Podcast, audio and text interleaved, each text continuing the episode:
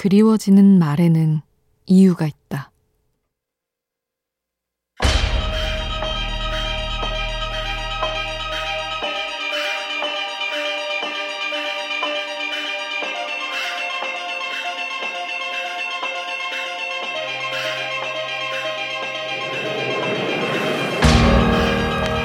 시인 강원석은 밥이라는 시를 통해 말한다.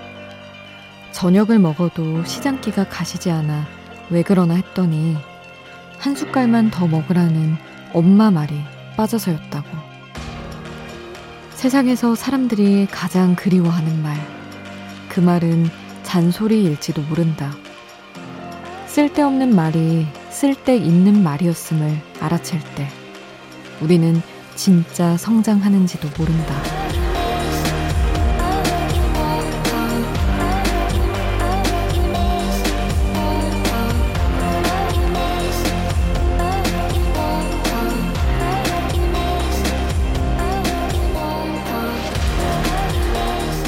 세월이 더해지는 순간 명언이 되는 잔소리. 그 말은 곧 그리움이 된다. 우연한 하루 김수지입니다.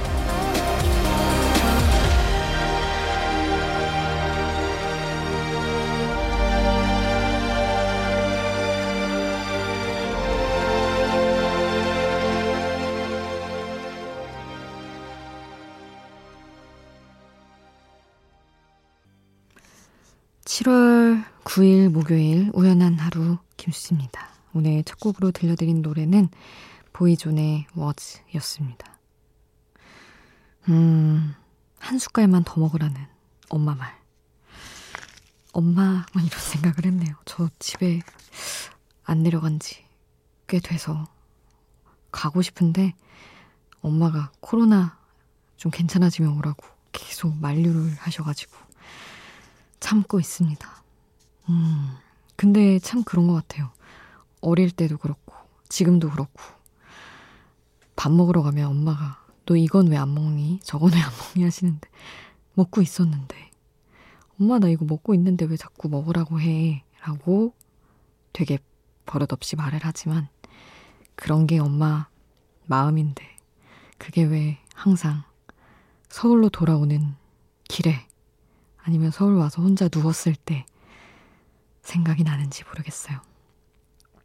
가면 또 엄마 잔소리 한다고 도망 다니고. 참 못된 반복입니다.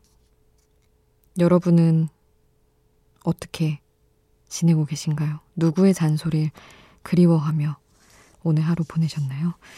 문자 샵 8000번으로 함께 해주세요. 짧은 문자 50원, 긴 문자 100원의 정보 이용료 추가로 들고요. 미니 메시지는 무료로 이용하실 수 있습니다.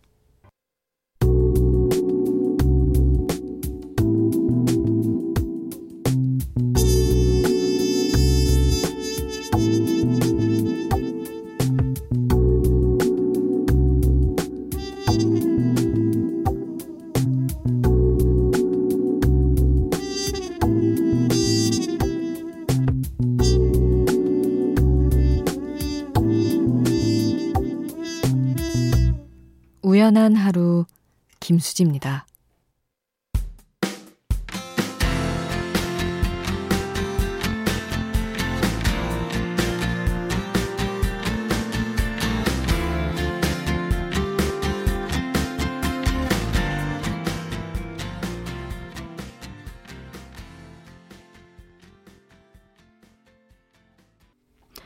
유희열과 신재평이 함께한 여름날 박성환님의 신청곡 함께 했습니다.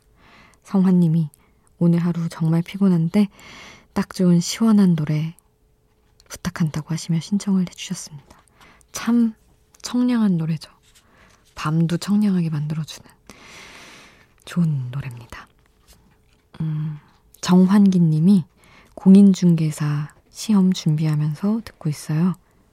나중에 회사 그만두게 되면 차선책이 있어야 할 것 같아서 공부 중인데 나이 들어서 공부하려니 쉽지가 않네요. 시험 기간에는 벽만 쳐다봐도 재미있다고 하더니 공부하면서 라디오 들으니 라디오가 너무너무 재밌네요. 하셨습니다. 그러니까요. 참 세상에 공부 빼고는 다 재밌는 것 같아요. 공부를 특히 해야 할 때는 저도 뭐 시험 준비까지는 아니어도 뭔가 시사 공부나 뭔가 해야 될 때 꼭 저희 리루 화장실 청소를 한다거나 갑자기 주방 청소 대파티를 시작한다거나 그러곤 합니다. 다른 것들이 그런 일상적인 일이 더 재밌고 해야 될 거는 왜 이렇게 미루고 싶은지 모르겠어요. 허지연님, 어둠 속에서 미니창 켜본다고 하시면서 그 얘기 했었잖아요. 힘들면 여러분, 잠을 설치시는지, 잠에 빠지시는지. 저는 되게 말도 안 되게 잠에 잘 빠져드는데, 지연님도 그렇다고 하시네요. 현재 상황이 너무 힘드니 꿈속에서라도 편해지고 싶은가 봐요. 잠을 자면서 조금 나를 편안하게 보호해주면 잠에서 깨고 나서는 뭔가 정리되는 것 같기도 하고 문제를 해결할 수 있는 힘이 생기는 것 같아요. 하셨어요. 맞아요. 일단은 상황을 뭔가 타개할 수 없고 고칠 수 있는 게 당장 없다면 그냥 잠 속에 빠져서 완전한 보호막을 치는 거죠. 어디 잠깐 안에 숨어들듯이 완전히 세계와 단절되는 순간이니까 잠을 자는 건 저랑 지연님 같은 마음인 것 같네요. 이민혜님이 취업 포트폴리오 작업하면서 듣고 있어요. 끝이 안 보였었는데 이제 조금씩 끝이 보이네요. 하시며 아 고생 많으셨습니다.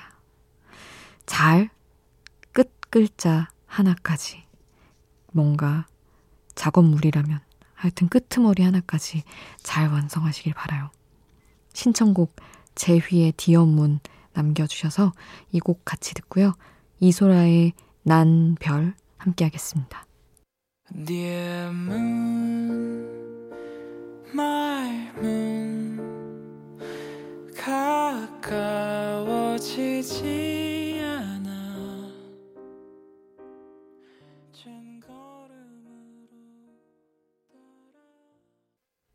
제휘의 디어문, 이소라의 난 별 함께 하셨습니다. 최상현님, 회사에서 권고사직을 통보받았습니다. 1년을 애정하며 일했던 곳이었는데 갑작스런 통보 앞에 모든 것이 무너져 내렸죠. 그날 요란하게 폭우처럼 비가 쏟아졌어요. 빗소리에 제 울음도 제 안에 드러난 약함도 다 묻어버리고 싶었습니다.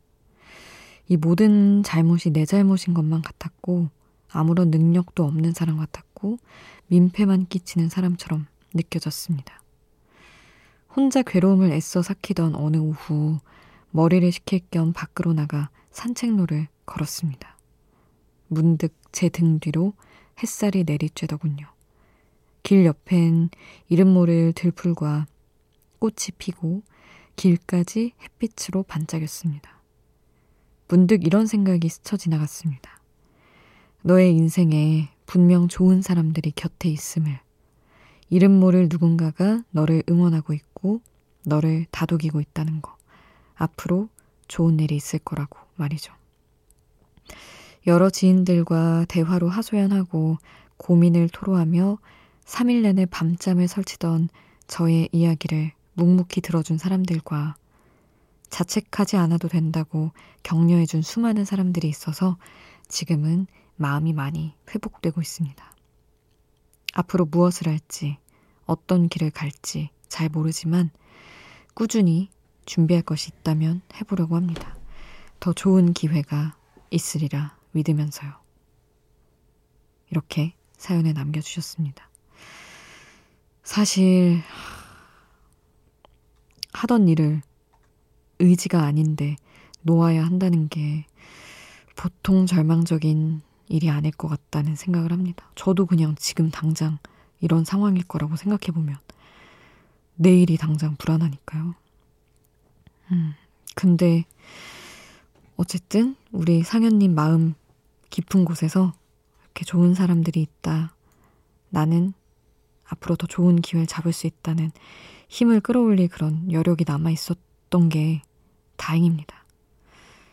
그리고 일이 꼭 뭐 내가 뭔가를 준비하고 어디 지원하고 이러지 않아도 주변에 좋은 사람이 있다면 사실 현실적으로 그렇게 일이 다가오는 경우도 있잖아요. 그래서 사람을 통해서든 우연한 기회를 통해서든 상현님에게 더 좋은 자리가 꼭 생겼으면 좋겠습니다. 그때까지 마음을 추스리면서 미래를 준비하고 싶다고 하셨는데 잘 쉬시고 내면을 음, 건강한 상태로 유지하시다가 딱 기회를 맞이하시길 바라요. 백예린의 레스트 신청을 해주셔서 이 곡 같이 듣겠습니다. Waiting for going home feels like a thousand hours. Going on the way home feels like a thousand miles. Maybe wanna just get along and work, but it seems like it never. 밤이 깊어지는데 생각도 똑같이 내 주위에 떨어지는 주할 수도 없이 잠시 들렸다 가도 돼. 매일 이 자리에 있을나 어디 가지 않나? 우연한 하루 김수지입니다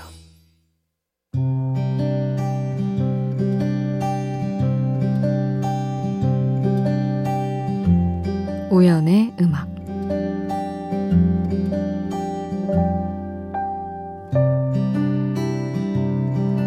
우리의 이런 바람을 누가 비난할 수 있을까?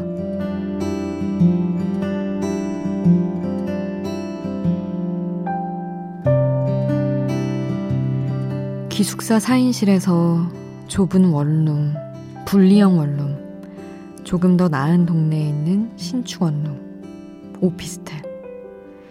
이리저리 방을 옮기면서 점점 더 나은 공간을 갖는 게 자연히 나의 꿈이 되었다. 나이 먹을수록 눈은 높아지고 갖고 싶은 좋은 가구를 갖자니 그에 마땅한 큰 방이 필요하고 방이 조금 넓어지면 그 다음엔 짐이 많아져서 또 다른 수납 가구가 필요해지고 그 많은 짐을 이고 또 다른 방으로 옮겼을 땐 월세 한 푼 안 보태는 고양이 식구가 생겨 더 넓은 방으로 옮기고 싶어졌다. 공간의 확장. 이런 생활적인 주제에 대해 골몰하며 사는 삶은 결국 나는 생계형 직업인일 수밖에 없는가 한탄하게 했지만 이 어려운 땅 서울에서 이보다 더 중요한 주제가 또 어디 있겠나 생각했다. 우리의 방은 너무 작고 시끄럽고 우리의 마음은 언제나 분주하다. 내년에는 또 어디로 방을 옮겨야 하나.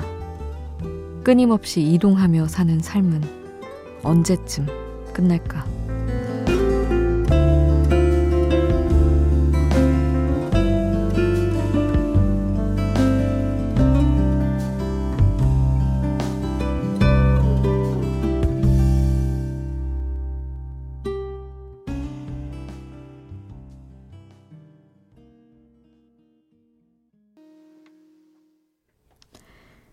이랑의 우리의 방 함께 하셨습니다. 아주 아주 지극히 현실적인 노래입니다. 돈은 항상 멀리에 있지. 약간 이런 가사. 아, 멀죠. 아무리 벌어도 멀리 있고. 방은 넓혀도 넓혀도 좁고. 뭐, 아닌 경우도 있겠지만. 그렇습니다. 전에도 한번 얘기했지만, 음, 저희 아래론 더 심할 수도 있겠지만, 저 이제 또래 회사 동기들은 모이면 늘 집을 살 수 있을까? 이런 얘기를 하거든요. 그게 한국 사회에서 지금 부동산이 너무 큰 문제여서 부동산 대책 뭐 추가 대책 계속 나와도 잡히지 않고 이래서 아 너무 이런 생활적인 주제 사람이니까 당연히 생활이 최고 주제지만 어쨌든 너무 골몰하며 살아야 해서 막막한 것 같아요.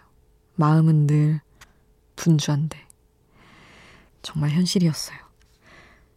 어, 8376님이 수디는 벌레 잘 잡으시나요? 오늘 저희 룸메가 그러더라고요. 제가 벌레를 잘 잡아서 너무 좋다고요. 모기 잘 잡는다고 칭찬받긴 처음인 것 같아요. 하셨습니다. 하, 전에 한번 얘기한 것 같은데, 캠핑 얘기하다가 제가 갑자기 너무 끔찍하다고.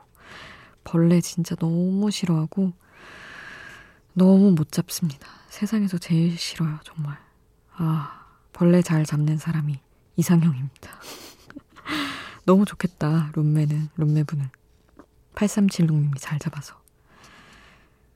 아나크네의 비밀이라는 영화를 혹시 아시나요? 벌레가 주제인 영화인데, 뭐, 이래저래 공포영화, 이게 최고 무섭다, 뭐 언급되는 거 많지만, 한 90년대 영화인가 그렇거든요. 저의 32년 인생 통틀어 가장 공포스러운 영화가 바로 아나크네의 비밀입니다. 벌레가 너무 싫습니다. 너무 벌레 얘기를 많이 했지만 신청곡은 또 보내드려야 하기에 아 퇴근하면서 듣고 있다고 집에서 기다리고 있을 아내가 생각난다며 노래를 신청해주신 4122님의 신청곡 조용필의 걷고 싶다 함께 하겠습니다.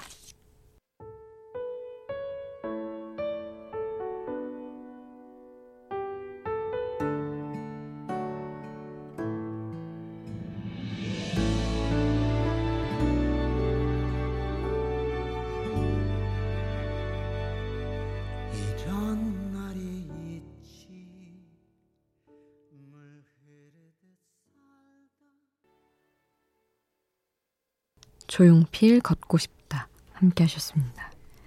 신예은님 안녕하세요. 직접 댓글 남기는 건 처음인 고1입니다. 저는 요즘 기말을 준비하고 있어요. 코로나 때문인지 친구들도 선생님도 정신없이 진도를 나가는 중이에요. 중간고사 성적을 친구들과 비교하다 보니 정말 우울해져서 잘 하려고 하는데도 기말고사에 제대로 집중이 잘 안 돼요. 마음만큼은 전교 1등인데. 마음 털어버리고 다시 시작하려고 이렇게 긴 댓글 남겨봅니다. 하셨어요. 아, 진짜 공부하기 쉽지 않은 한 학기였죠.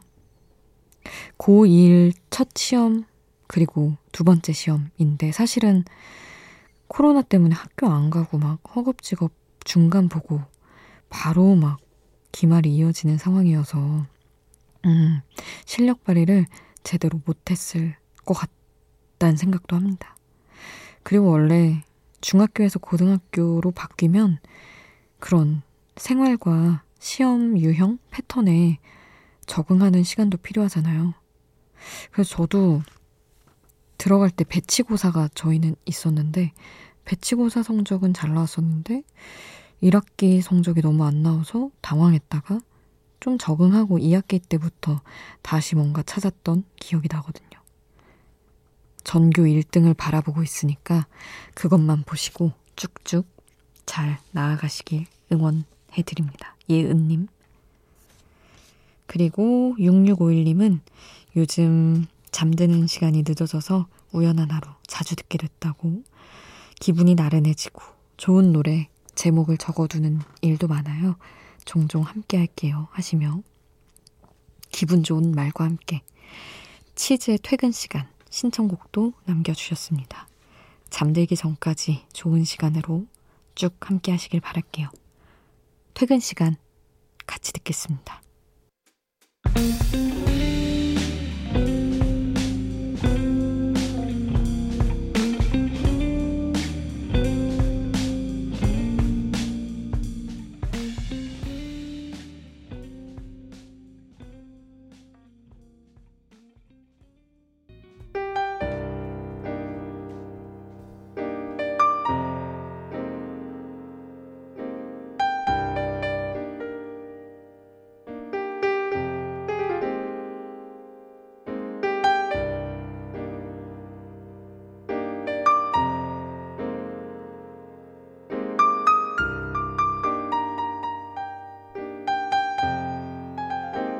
우연한 하루 김수지입니다.